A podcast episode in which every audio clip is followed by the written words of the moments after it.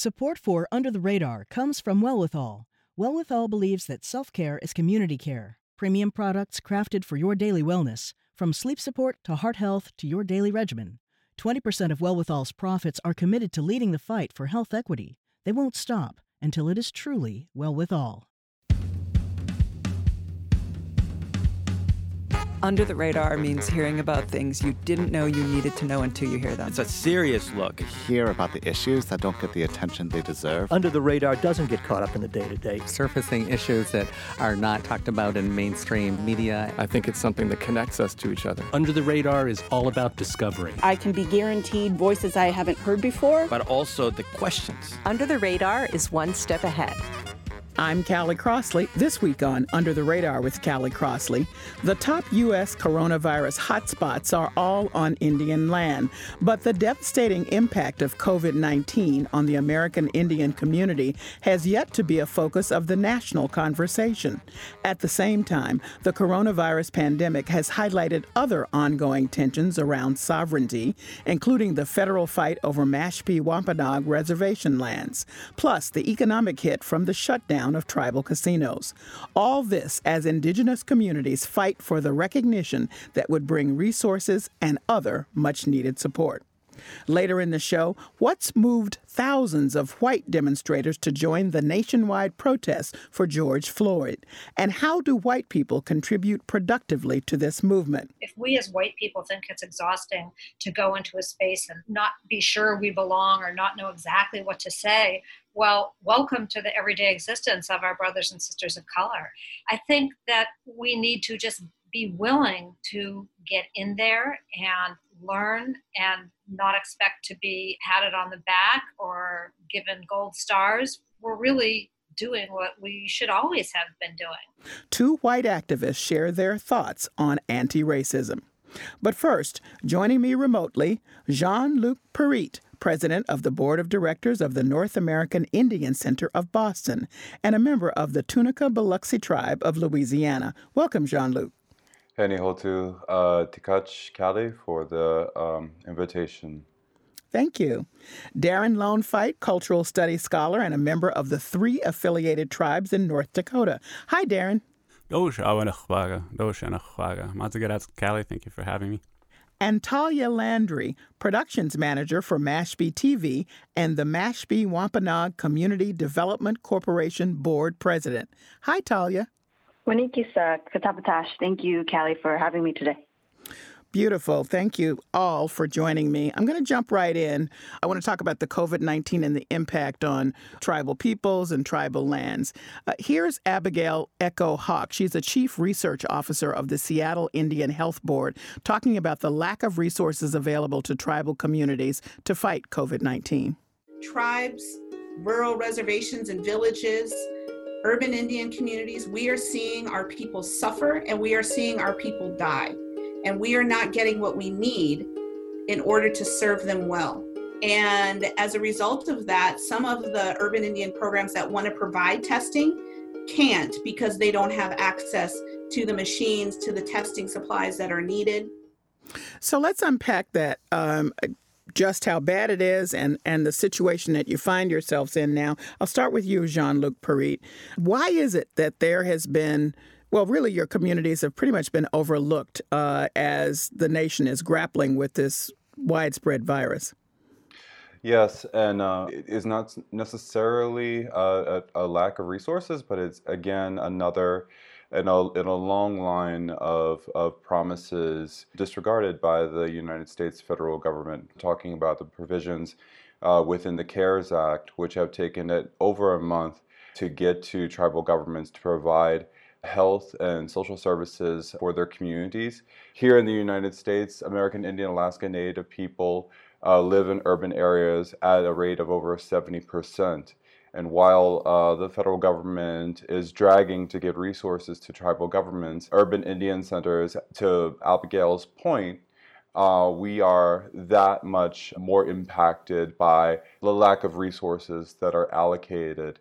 The, uh, the state of Massachusetts itself, the Department of Public Health, does not distinguish American Indian and Alaska Native status in reporting of COVID cases.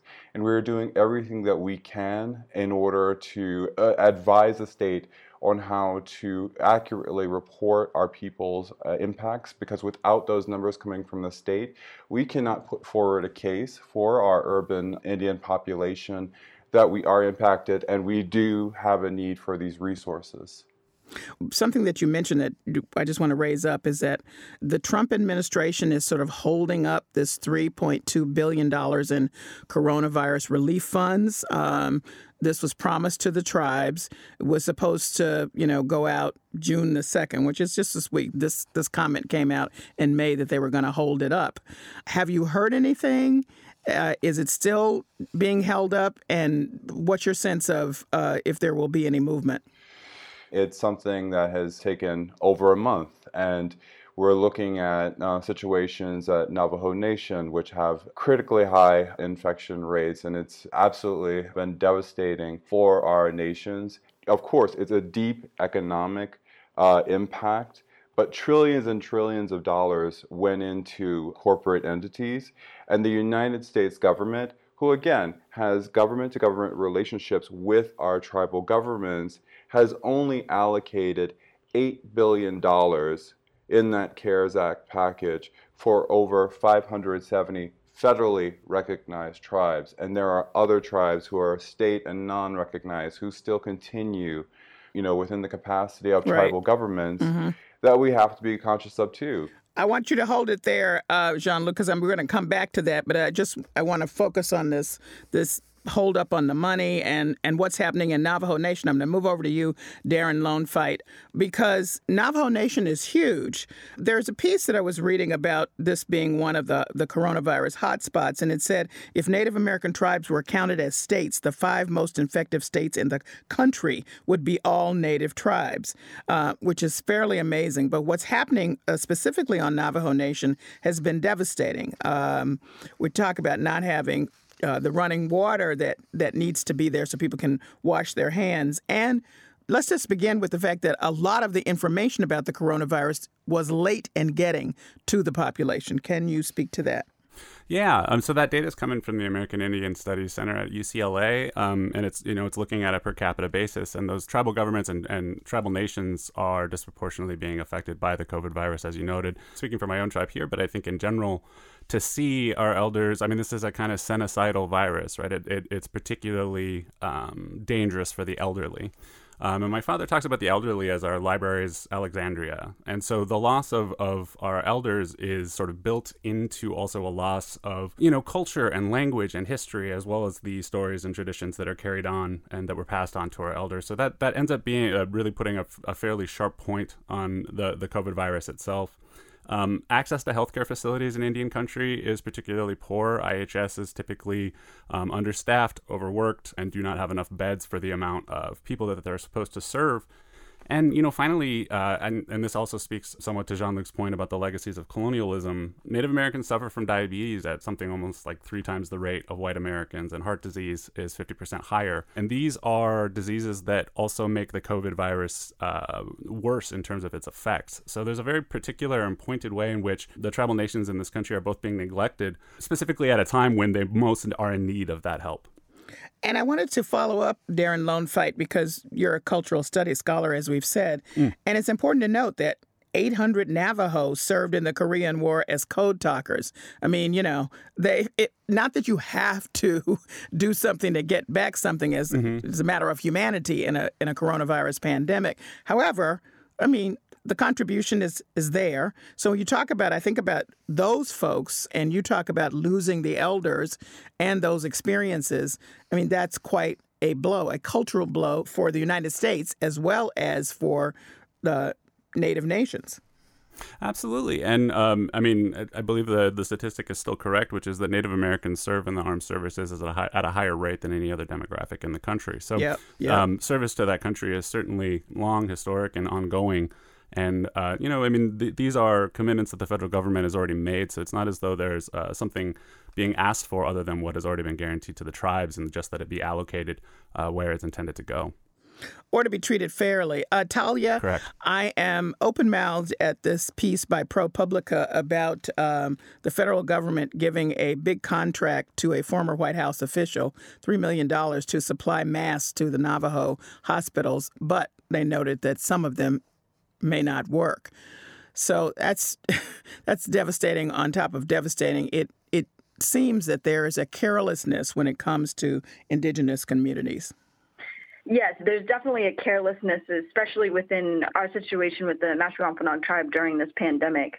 Our emergency preparedness team is, um, we have a great team, so we're doing what we need to to um, service our tribal families and get people tested as much as possible and make sure everybody is safe and situated. But along the way, when we're focusing on the pandemic, we get, you know, the awful news of our disestablishment of our land and trust and it just goes to show whether it was on purpose or not that how the Native Americans are treated in America today.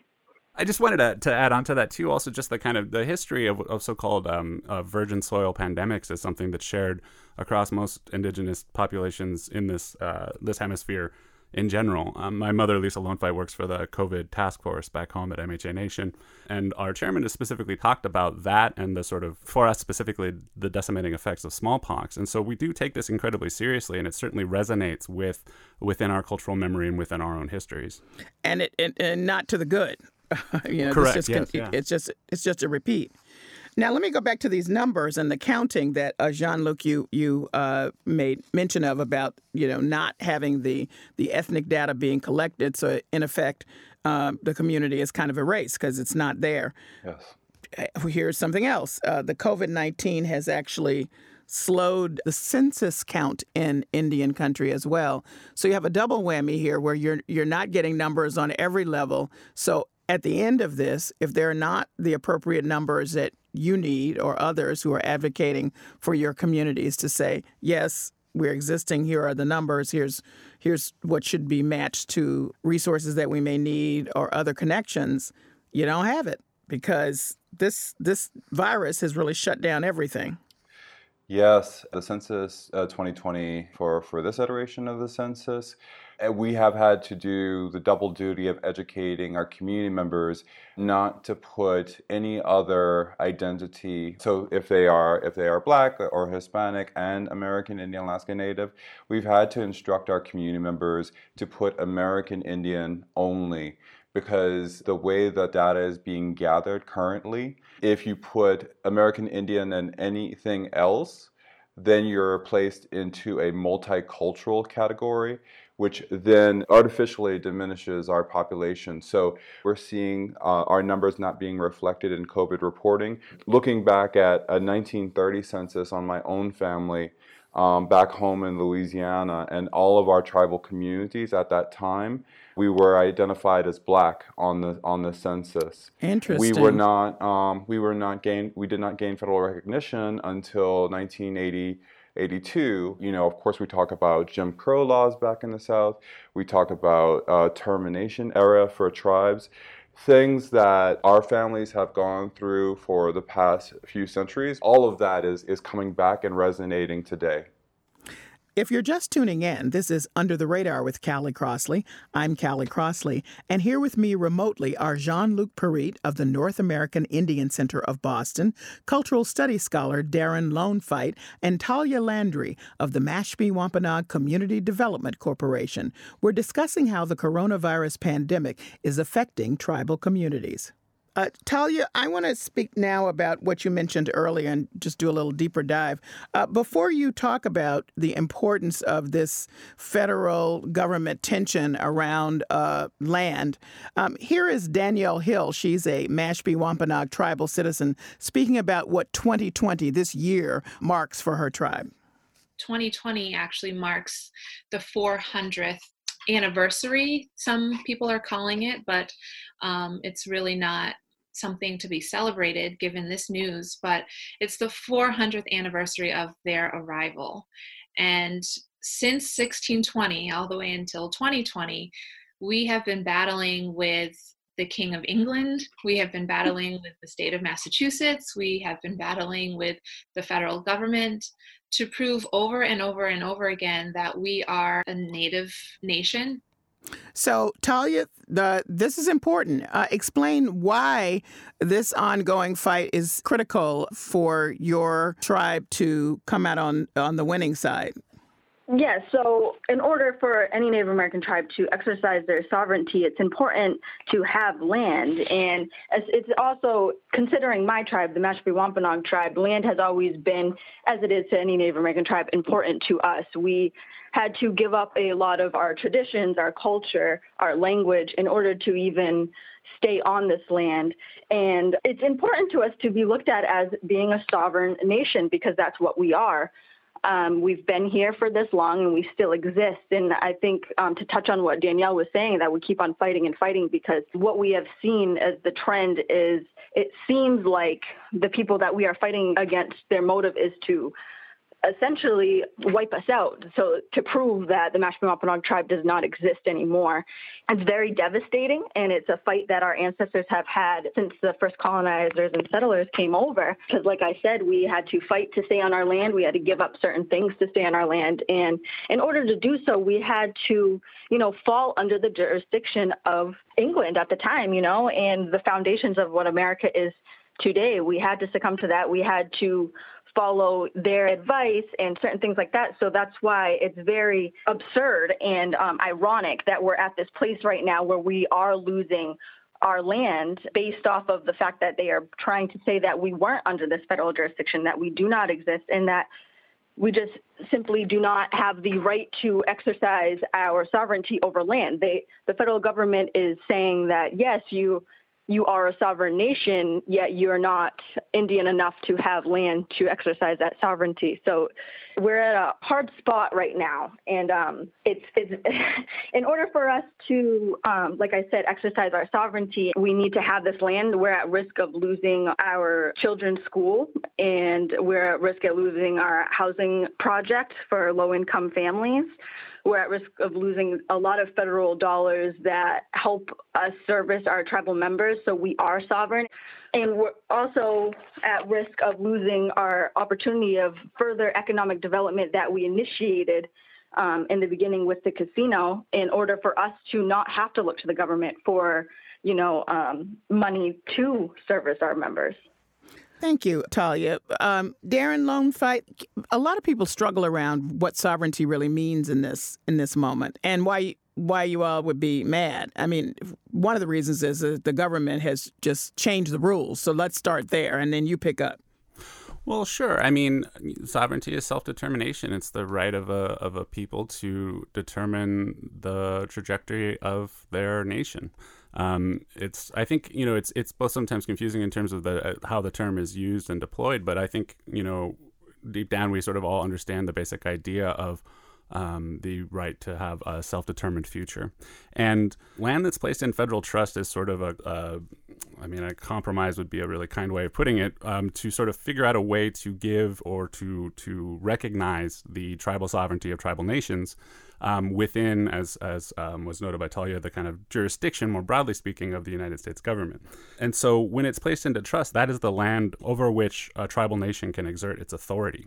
And when it's taken out of trust, it's functionally denationalized. So it would be a bit like saying we're gonna we're denationalizing a part of Canada and we're just we're gonna revert it to the United States. It's it's a fairly dramatic act. It's only happened twice uh, recently, both under the Trump administration. And before that, it hadn't happened since the termination era, which was about 10 years or so, starting in 1953, and was largely a sort of attempt at eradication through assimilation. And it was organized around a large policy initiative that had to do with uh, moving uh, Native people from their tribal communities into urban locales. Um, and it also had to do with unrecognizing over 15,000 Native people, denationalizing over almost a million and a half acres of land, as well as unrecognizing the sovereign status of a, over 100 different tribes. And under Trump's, uh, the Trump administration's current interpretation of the law, this could potentially place other tribes at risk for the same thing. So this is a fairly serious and kind of devastating move on the Trump administration's part. And you used a, you know, that has happened under the Trump administration, Darren Lone Fight. But Jean Luc mm. Where are you in the legal back and forth around this? Uh, just in the middle of it, or is there's how much more is there to come before some decision is rendered about this? What's what's happening with the Mashpee Wampanoag tribe is absolutely an existential crisis, but it is one of the many fronts that this agenda has been carried over the past few years. Here in Massachusetts, the Chaubunagungamaug Nipmuc tribe is uh, seeking to intervene in a lawsuit between City of Boston and City of Quincy over the protection of graves on Long Island that date back to King Philip's War. In my own home state of Louisiana, we're seeing the state recognized uh, tribe uh, the Ile de Jean Charles Band of Biloxi Chitimacha submitting comments to the United Nations over the United States inaction on climate change, which has resulted in the loss of 98% of their land since 1955 due to coastal erosion and rising sea levels. But is this a fight you can win in the courts? I mean, where that's what I'm trying to get to. Where where where is the the fight right now? It, the, the, the fight is all over. It, it is in all uh, levels and all branches of governments. It's not uh, merely uh, the courts, but we're talking about advocacy on the federal level with legislation. Mm. Because the United States has a government to government relationship with tribes, that does not begin and end merely with the federal government. It goes all the way down to city councils that need to acknowledge that they are on traditional indigenous territory no matter where they are. So it's a comprehensive fight, but there is conflict within the own government because there is a power struggle between the executive branch and the legislative branch and the judicial branch. So we're seeing a lot of conflict within the, the political system in the United States, but that is impacting how they are regarding and honoring the original promises with the tribes. Got it. And I would also say, I mean, Trump has historically had a somewhat adversarial relationship with tribes, uh, specifically because of his gaming interests. Yes, from the beginning. From the very beginning, yes, and you yes. know, and certainly, um, you know, uh, ally, Trump allies have been representing lobbying groups who are representing uh, nearby Rhode Island casinos that are are attempting to head off competition. I mean, and so this is a this is a really egregious act done for what it seems to me fairly crass reasons. And I should point out because I'm, I'm transitioning to the casinos issue and the impact that the coronavirus uh, pandemic has had on the ability of tribes to operate casinos because everybody had to shut down. So, way back when, not President Trump, he was just a regular citizen, was in a fight about trying to take over a property that was rightly uh, belonging to tribes. So uh, for a casino. So he he was very angry that he was not able to get control of that property and that casino. But in this moment, in this coronavirus moment, what we're seeing is that the economic backbone, Talia, of of so many tribes, which comes from the receipts from the casinos, uh, has been taken away because they've been shut down. And I noted that in California, a couple of the Indian casinos defied the governor's order to stay at home recently and started to reopen. And they said in doing that, hey, by the way, we can make the decision because it's a sovereign decision because these are our casinos on our land. Uh, Talia, respond to what's been lost uh, economically, the hit that has been taken by by tribes because of the lack of this income. Oh, it's a huge hit like any other um, business, you know, um, but especially for the tribes that rely um, specifically on casinos. And just speaking from the Mashpee Wampanoag tribe stance, obviously our land and trust situation is giving us some difficulties with the casino. But as my position as the president on the Community Development Corporation, within our other businesses that we're trying to stay afloat, it's hard to look for other resources when you have limited around you and you kind of put all of your eggs in one basket, as we say. And this is how our sovereign nation survives. This is how we service our tribal citizens. And for, you know, COVID 19 to happen, it's literally stopping our services that we could be giving to citizens. And the way that the federal government keeps on pushing forward, what I'm talking about with the United States, it's stopping tribal nations to push forward. Hmm. You know, in California, they do have a point. They are a sovereign nation and they do have the right to make their own decisions on their land regarding their businesses. Uh, Darren Lone Fight?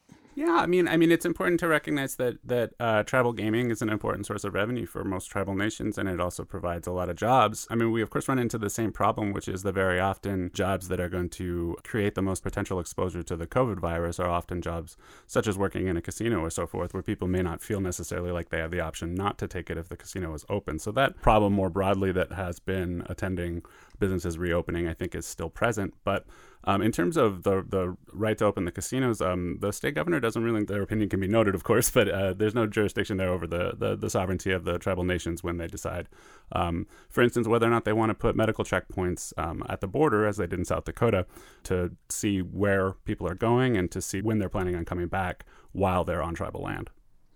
And finally, I, I, just want to get a comment uh, uh, from you all about uh, the protests going on around the country. It's particularly uh, in Minneapolis where George Floyd um, was killed.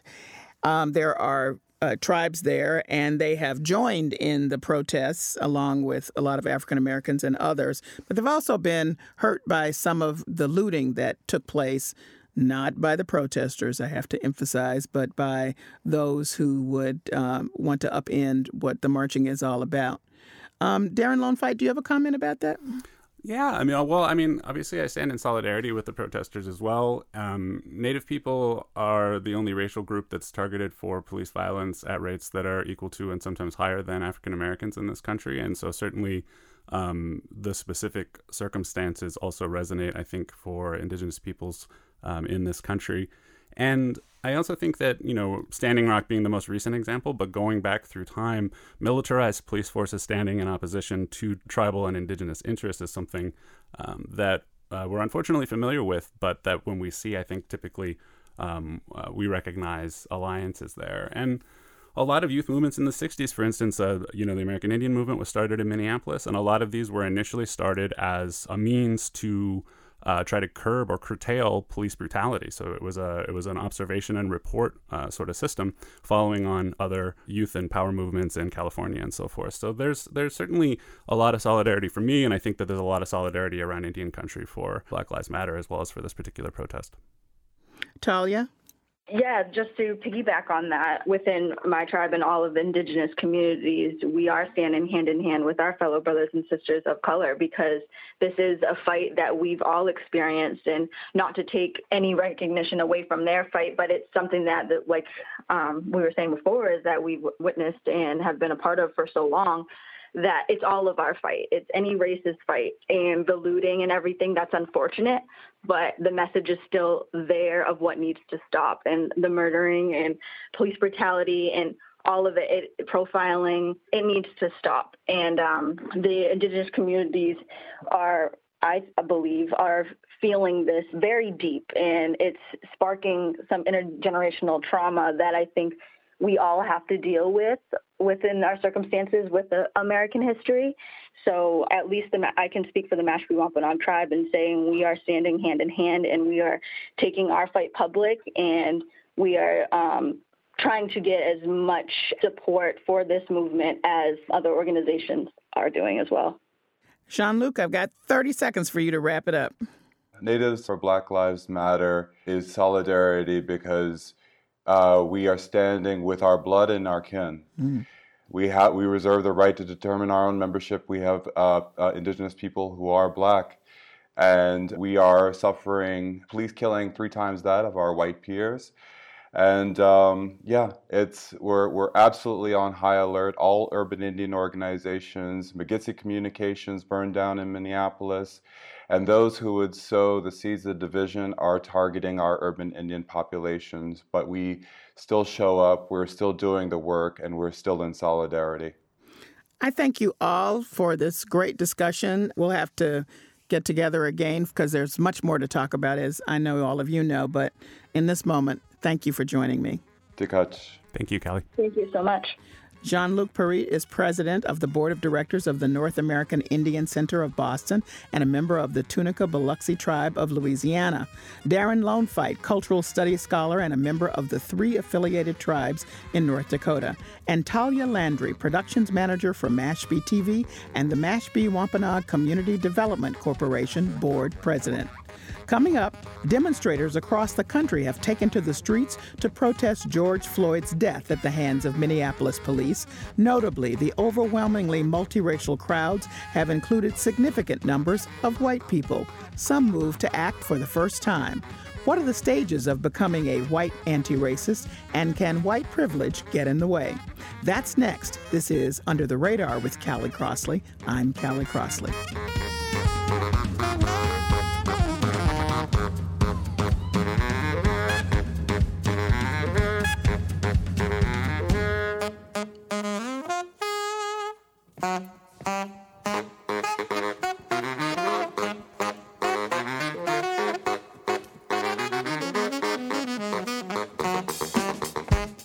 Callie Crossley, and this is Under the Radar with Callie Crossley. And now for the part of the show we call Lagniappe. That's Creole for something extra.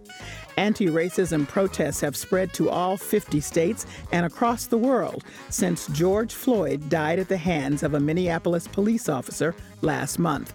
Floyd's death followed several recent high profile acts of racism committed against black people. White anti racists say there is a role for white people who want to be a part of this demand for justice, and it starts with a clear understanding of how to use white privilege as a force for change. Joining me remotely, Debbie Irving, racial justice educator and author of Waking Up White and Finding Myself in the Story of Race. Welcome, Debbie. Thanks for having me on. Glad to have you. Also with me, Dr. Jacqueline Battalora, attorney and professor of sociology at St. Xavier University, Chicago, author of Birth of a White Nation The Invention of White People and Its Relevance Today, and a former Chicago police officer. Hi, Professor. Hello. Thank you for having me as well. I'm glad to have you both. Uh, let me jump right in. I'd like you to listen to something. This is uh, local coverage of uh, white Massachusetts protesters from this past week. The stuff that's happening in all over America is making me feel sad because people are different. It's interesting to hear it coming from a white woman. I think it varies based on your personal experience, but I think everyone is outraged at the fact that these injustices have happened for hundreds of years and continue to happen in the year 2020.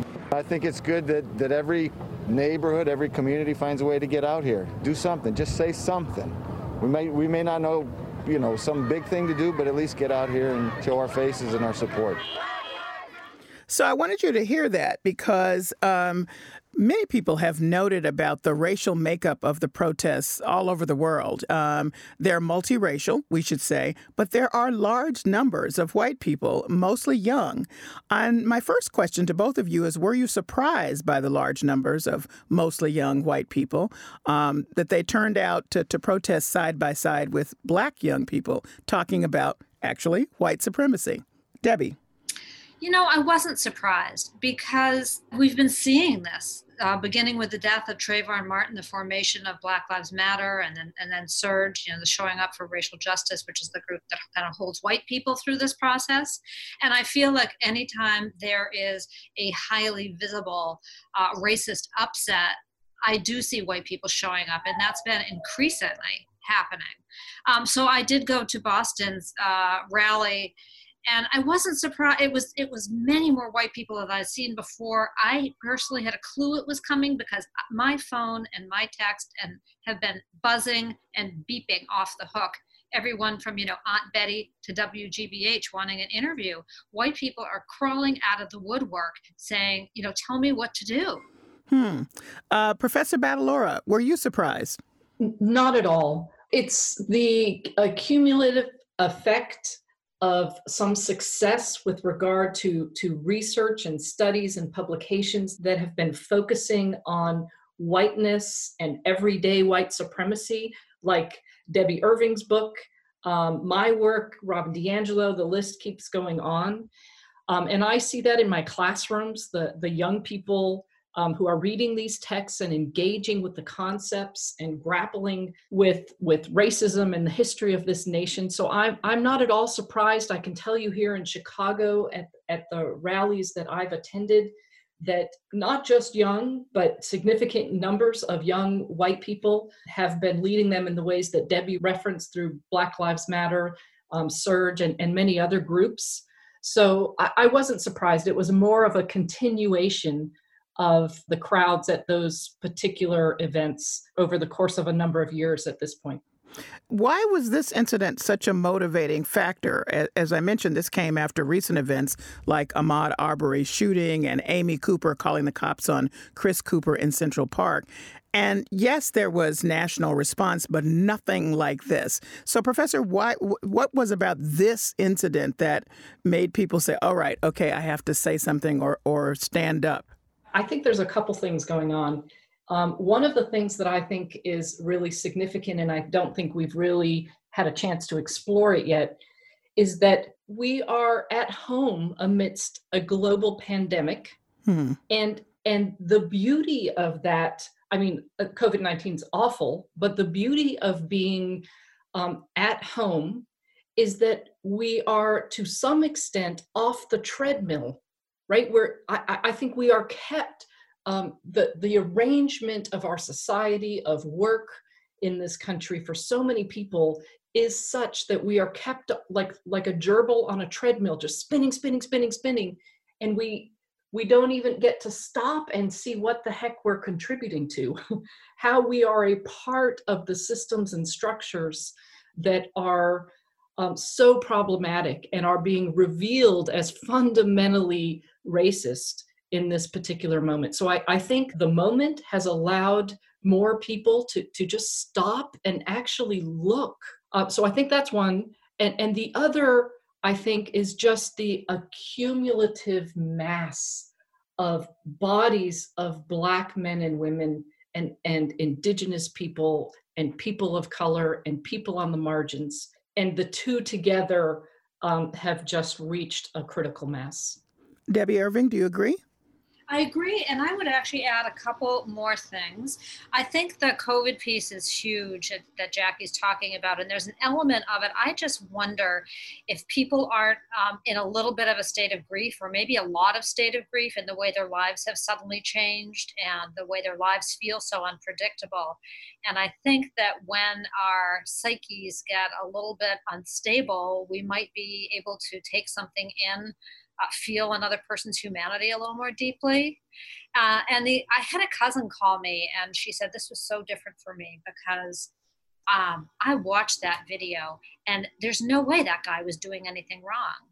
And of course, you know, the implication is that other times there's been a question in some white people's heads well he was running away well maybe he did rob a store well he wasn't an angel you know there are all these outs and there was just no out there's no way anyone could watch that video and not see the energy of sadism at play and the three onlooking cops sitting there doing nothing. And so, you know, I think those, uh, with what Jackie said, and, you know, all of that, and there's probably more in the mix that we haven't made meaning of, there was at this time is different. Hmm. All right. Now, so you're saying this time is different, but for some black people and other people of color, they're thinking, okay, we've been here before. Um, there's been a big rush to, you know, be vocal about support, and then people disappear. Or they really don't get it and they come back around. I, am going to refer to you, Debbie, because you said your phone's been buzzing off the hook. Well, guess what? A whole bunch of black people have had phones buzzing off the hook too, and I a lot of them are responding as Lizzo did. She's the Grammy Award winning singer, and she posted this to her Instagram this week. Black people, this is your daily reminder that it is not your job to educate people on racism or white privilege. It is exhausting, and if they don't see it or believe it by now, they don't want to. There are Googles and there are books, and they can do that for themselves. White people, this is your daily reminder that as long as you stay silent, you are a part of the problem. I know you're not racist, but you have to be more than that. You have to be anti racist. Professor Battalora, respond to that. I think it's fantastic. Bravo, Lizzo. I was listening to Jimmy Kimmel, the late night host, the other night, and I'm directing this to you, Professor Battalora, because your book, Birth of a White Nation, The Invention of White People and Its Relevance Today, is really is one that one we can look to for historical context. He was defining and quoting somebody else talking about white privilege. And he said this was the best definition for him that he'd ever heard, which was it does not mean that my life as a white person can't be hard, but because I am white, it's not harder. And he said, I hope that people will take that and realize, oh, doesn't mean I'm rich or doesn't mean I, you know, uh, uh, people gave me something. It just means that there's some way cleared for me that means that I am not so much at risk for having a knee on my neck uh, in the middle of the day. That is exactly correct. I, I think that's a really what what I like to say is whatever struggles one has as, as a person who's seen as white, whatever they are, you could be disabled, you can identify as lesbian or transgendered, um, poor, you know, pile it on, uh, be, be of a non-Christian denomination, but you're white, um, you still get things for, for the whiteness component, the racial component. Does it mean life isn't hard? Of course not. But now imagine that same person with all of those disadvantages is black. Life just got harder. How should white people be using the privilege that that comes to them um, automatically, Debbie Irving? Well, I think, you know, white silence is an incredibly violent approach. A lot of times I go into institutions and they say, well, we can't say or do that. That's political. And I always say it's just as political to say or do nothing. And so I think starting to speak up, white people are terrified of being called to task by their white peers for saying, oh my God, you're like on this race bent now it's okay. Be courageous. Speak up. And when you speak up, it's important, I think, to share what you're learning. It's important not to come off as a know it all suddenly. It's like a smoker who quit smoking and suddenly tries to convert everybody. But when we share what we're learning, we can do it in a way that we model what it's like to um, come at this issue with humility and a desire to learn and a desire to do better and I think there's so much people can do. I mean, start to follow, for instance, the movement for Black Lives, for SURJ, um, learn be prepared to learn. And there's there are short-term strategies and there are long-term strategies. Right now uh, we're talking very specifically about police brutality. Uh, you know the four officers involved in, in george floyd's death have been charged. That's good. We're still talking about police reform which is a huge issue. Longer term beyond that a knee on a neck exists in every sector, and I mean that metaphorically, exists in every sector of our society. It's in the healthcare system, the education system, food supply, transportation, lending, housing. Uh, there is no part of our society that it doesn't touch. And so, you know, welcome new white people, and I hope you'll stay around. It's um, a lifelong commitment, and I think it's one that benefits everyone, white people included, Professor Battalora, you were once a Chicago police officer, so I wonder if you have an even more unique uh, take on this particular moment in time. Well, I, I definitely have um, some thoughts and ideas about reform directed specifically at law enforcement and also at Fraternal Order of Police, you know, the unions. I think they, they have a goal of representing their police officers as laborers, ensuring due process, ensuring basic workers' rights. And unfortunately, I think most of the police, Fraternal Order of Police unions are going about the challenges of this moment all wrong. because a good way, I think, to approach the challenges that are being exposed, the racial bias, the internalized white supremacy that's being exposed, is to make that commitment to your workers. In order to be a police officer and do their job to serve the community, you need to know something about implicit bias. You need to understand the workings of uh, whiteness, of institutionalized white supremacy. None of us, no one is not impacted by it. It's in the pores, in the fundamental foundations of every institution that Debbie just articulated lending, law, healthcare, and on and on and on. And, and so I think if they begin in a different place of how best to serve police officers, then we could start moving in a really constructive way. Um, and and it, it just, it's a different starting point for how to address this instead of just defending, defending. I, am not suggesting that they lose due process at all, but I am suggesting they move to a different point of how to um, best serve their members. So that so that's I, I have lots more uh, to say. I did Mhm. want to add Mhm. um, one thing, if I might, about um, white people asking, "What can I do in this moment?" Mm-hmm. Um, and I, I think a, a really important thing is to to pose the question to my fellow white people to please consider this. Do do some answers to that question come up for you when you imagine your child, your sister, your brother, your parent being killed by law enforcement during a police interaction like George Floyd, while asleep like Breonna Taylor, or you know simply while jogging through a neighborhood as Ahmaud Arbery. When those incidents, when you imagine them as your child, your family member, your parent, do you have ideas? I'm Callie Crossley. You're listening to Under the Radar with Callie Crossley. My guests are Debbie Irving, racial justice educator and writer, and Jacqueline Battalora, professor of sociology at St. Xavier University in Chicago and a former Chicago police officer. We're discussing anti racism and white privilege in the context of the protests about George Floyd's death.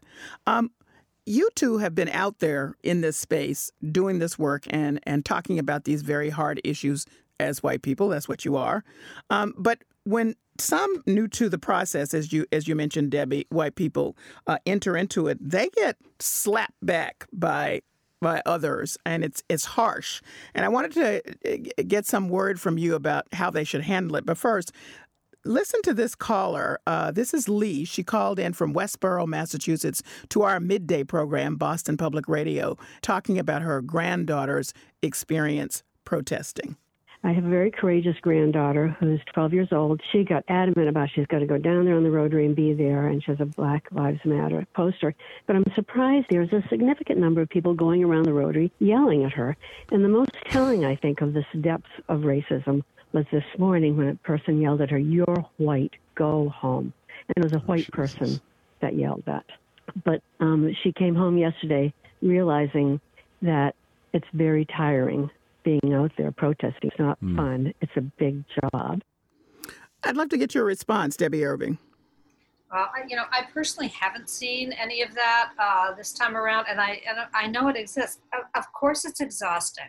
It's it's exhausting, and if, if we as white people think it's exhausting to go into a space and not not be sure we belong or not know exactly what to say, well, welcome to the everyday existence of our brothers and sisters of color. I mean, that is what people live every day, and I I think that we need to just be willing to get in there and learn and not expect to be patted on the back or given gold stars. We're really doing what we should always have been doing, which is fighting for that democratic life, liberty, and justice ideal that we were all spoon fed from the beginning.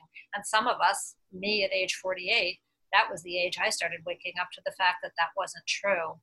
And so it is it is hard and I would say it gets it gets better. Dr. Battalora? How how I would respond, perhaps, if I were the um, white protester being spoken to in that way by another white person, um, I, I would want to articulate back that I see George Floyd as my brother. I see him as my people. So I'm going to be here. I'm going to cry for him and I'm going to scream for him and I'm going to scream for the lives of all African Americans, of all people of color, because I see them, I feel them, um, or I'm learning to anyway through this process of, of being aware of whiteness as, as my people. There are a number of people who are saying that this is a tipping point, that what we've seen uh, in terms of the makeup of the protests, uh, the kind of assertiveness that some people have taken who are white and who may be new to this or who may have uh, been a part of this all along, that this is going to move this reform, this uh, new look at everything in a different way but others are, are not so sure that that's going to happen. I just wanted to play. This is Robin DiAngelo, the author of White Fragility. She was on the podcast Cape Up with Jonathan Capehart this week, and she was a little dubious. I actually don't think that most white people care about racial injustice. I really don't. If you if you show a video that's very very extreme, it might stir some feelings.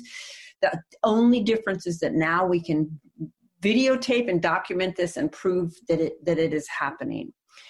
At the same time, as a white person, I cannot succumb to hopelessness. That will only serve me and the racist project. Well, what do you think, uh, Debbie Irving? Tipping point? Yeah, a tipping point. You know, I don't think anybody knows that yet. I, I do worry that once the fervor of this moment dies down, uh, you know, the comfort that comes with being white is pretty seductive. And uh, what I am saying to people who I'm engaging with or on, on webcasts and Facebook Live events, I'm doing is I'm saying, put yourself in a corner. Tell people right now what you're making a commitment to, and then go on social media or tell your family and, and then stick to that commitment. You know, make a year long commitment to do something, whatever that something is going to be. Uh, because it is uh, it is hard work. It's also, I would say, for white people listening, you know, it's human development work. Like that that young girl who's 12 years old who got a taste of uh, what it feels like to not feel like you belong. You know, that requires building some resilience and some real emotional capacity to be in and out of spaces and not always feel like you belong. Emotional resilience is a really good skill to have. Being able to think about complex issues is a great skill to have. Being able to have the skills to navigate a difficult conversation, those are good skills to have. So there's a lot in it. Uh, for us, and I, I hope people will stick around, and I wouldn't be willing to bet my life on it. Professor Battalora? Yes, well, I, I, guess what I could contribute to what um, Debbie has already said, and, and I really um, uh, completely agree with everything that she has said. Um, what I guess what what I could add is that when you look at uh, U.S. history, um, there there aren't the pieces that suggest really a tipping point yet. Because if we look back at um, events that occurred during the civil rights movement, for example, it, it took white people to be the ones dying for people to express the level of outrage that was required in this country um, for change to occur. And, you know, in 1964, Cheney, Schwerner, and Goodman, two white, one African American, went missing. Black people were going missing all the time. When two white people, Jewish but still white, went missing, media was all over it. The FBI was called, the National Guard was called, federal resources were deployed. None of that occurred for the thousands of black people who died at the hands of white racists in the South. But when white people um, because their lives in this nation have always mattered. When they go missing, things change. What is the one thing that you want people listening to this conversation, particularly white people, to take away um, from understanding the meaning of this moment and perhaps a role that they could play? You know, I think my advice in this moment is if you are just learning that the country that you live in is not the country that you were taught in your history books and your movies and your novels, and through your family stories that you live in, it's a lot. And it takes a while to metabolize that and uh, settle in and prepare to learn. And there are so many organizations to follow. As, you know, as Lizzo said, there are books and you can Google. So there's no shortage. Keep at it. Keep at it. Dr. Battalora? I, I, guess I would add something that I heard Robin DiAngelo say in an interview this last week. Um, and she just reminded us that white people have to know how to give an answer to the question what does it mean to be white? And so before I answer that, I'd like to alert listeners to a couple things. Pay attention to whether um, my response to that question aligns with your knowledge of US history, law, and policy. And second, whether it evokes calm inside you or defensiveness and uncertainty. So, for me, what it means to be white, it means that as a matter of founding law, I was identified as American, as a citizen, as deserving of all the rights and benefits and takings from people of color that the government thereafter pursued. And every single institution um, grown out of this nation lending, law, healthcare, education, housing every one of them was built on a foundation that preferenced, that had my racial group in mind when it was put together and as each has grown and fostered to this very moment. Hmm.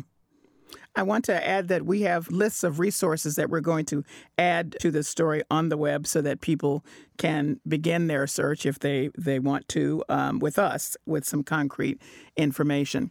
And my last uh, question for you two is when did you I mean, Debbie, the name of your book is Waking Up White and Finding Myself in the Story of Race. But when was your light bulb moment? Mine was in a graduate school course. When I was 48, that was 12 or 13 years ago, and it was a very different time. I started my course just as President Barack Obama was being sworn into office. And so some people were saying it was post racial uh, finally the United States. And the more that class went on and the more I learned, the more panic stricken I got because the more I realized that we were nowhere near post racial. But that's what it took a graduate school course to wake me up. I'm not sure if I would if I had not landed in that mandatory course designed by a Black woman. Hmm. Dr. Battalora, for you?